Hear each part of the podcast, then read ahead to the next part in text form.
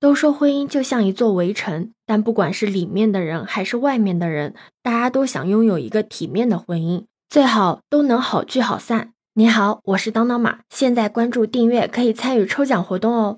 这两天的热搜真的是被汪小菲和大 S 一家给霸占了，硬生生的是把疯狂星期四提前到了星期一，说不定还能延续到星期天。这件事情的起因，我在上上期的节目中也讲过了，这里就不多说了。在汪小菲和大 S 的这场离婚闹剧中，吃瓜群众们有看戏的，有找乐的，也有站队的。有人觉得是大 S 做的太绝了，有人质问汪小菲出轨的时候有没有想到孩子。虽然有很多网友佩服大 S 这种保持人前不出恶言的体面，但我觉得她私底下可能气疯了。因为 S 妈透露嘛，大 S 现在非常的生气，只要一生气就会呼吸困难。那大 S 的背后有一个御用的发言人徐妈妈，汪小菲的背后也有一个精明能干的张妈妈。在他们的婚姻里面，两个妈妈的存在感都是很强的，甚至离婚了也是这个样子。大 S 还没发声，徐妈妈先说话。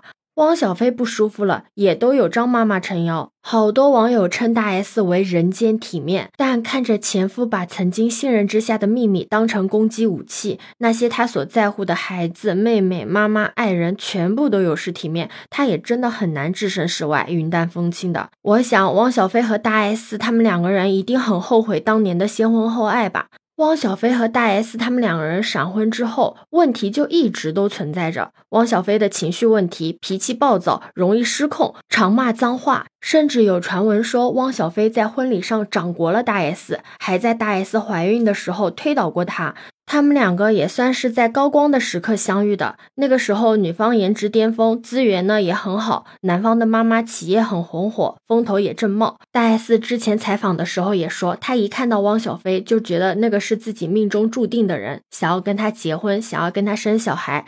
但是再看看现在这个样子，真的还蛮唏嘘的。可能是汪小菲的企业家光环退了之后，大 S 不能和他共患难。也有可能是在大 S 的明星光环之下，汪小菲适应不了他的生活习惯。如果他们两个人不是闪婚，而是在结婚之前相处一段时间，可能就不会出现今天这样的局面。真的，与其离婚之后人间体面，还不如结婚之前人间清醒呢。我知道很多的小说和偶像剧都是什么先婚后爱很甜，像《浪漫满屋》那样，但那些毕竟是虚构的呀，你还是得回到现实生活中来的呀。最近很火的那个离婚综艺《再见爱人》里面也有两对夫妻是先婚后爱的。一对是职业音乐人苏苏和舞蹈演员卢哥，他们两个人很快的相互吸引，决定在一起。旅行时候记忆很美好，但是共同生活之后，慢慢的居然发展为了相见如冰，就是冰块的冰。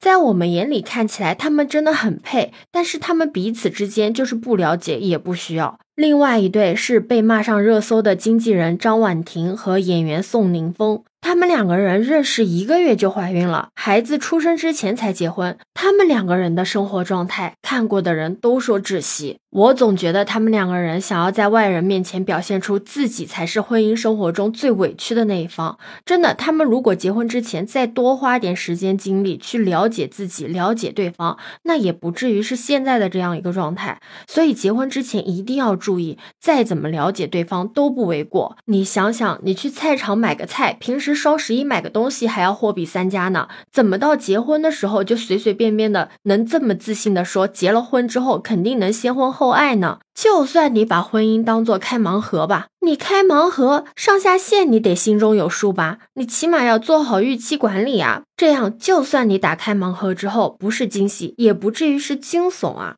退一万步吧，你也得要知道结婚是什么？结婚是两个人脱离各自的原生家庭，去组建自己的小家庭，一起成长，一起生儿育女。这个时候千万不要让别人去在你的婚姻里面指手画脚。因为真的有很多的家庭里面会有强势的家长介入新的家庭，去把自己的意愿加到下一代的身上，生怕自己的孩子吃了亏。之前有网友分享过一个特别极端的案例，就是一对夫妻结婚之后，各自都在想办法往原生家庭里面捞钱。什么意思呢？就是这个男的是个妈宝男，他呢把自己大部分的工资都交给了妈妈，让妈妈管；女的呢是个伏地魔，总是想问老公要钱来支援弟弟。在他们看来，伴侣呢不算是家人，原来的家人才是真正的亲人。你觉得他们的婚姻能长久吗？果然没几年，他们两个就离婚了。叔本华说过，结婚就意味着平分个人的权益，承担双份的义务。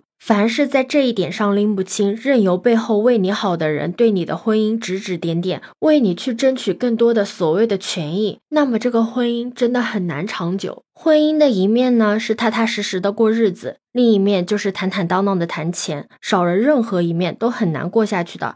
即使你是大明星、富二代，到了钱这一关，撕起来也不比普通人好看。为了钱，诋毁污蔑也都是常有的事儿。就像张兰前段时间还夸大 S 是好儿媳，结果立马就用大 S 出轨来给直播引流。汪小菲呢，前几天还在直播夸大 S 具俊晔把孩子带得很好，但吵起来的时候也翻脸不认人，说剧是窝囊废，睡在他的床垫上。那一向以体面示人、说到做到的大 S，却也没有阻止母亲和狗仔，还是把这种原来可以私下解决的事情搞得人尽皆知。所以，想要在一段婚姻里面好聚好散、谈好钱，真的是一件很重要的事情。该赔偿的赔偿，该分割的分割，就算是为了孩子，各让一步，才能一别两宽，各自欢喜。就像为什么网友都说大 S 体面，其实很大一部分原因就是因为她顾及到了孩子的感受。其实，在一段失败的婚姻里面，孩子真的是最无辜的。在电视剧《小欢喜》中，有一位心理医生对一个抑郁症的孩子的父母说：“无论是母亲说父亲的坏话，还是父亲说母亲的坏话，在孩子的潜意识里面都会认为是自己的不好。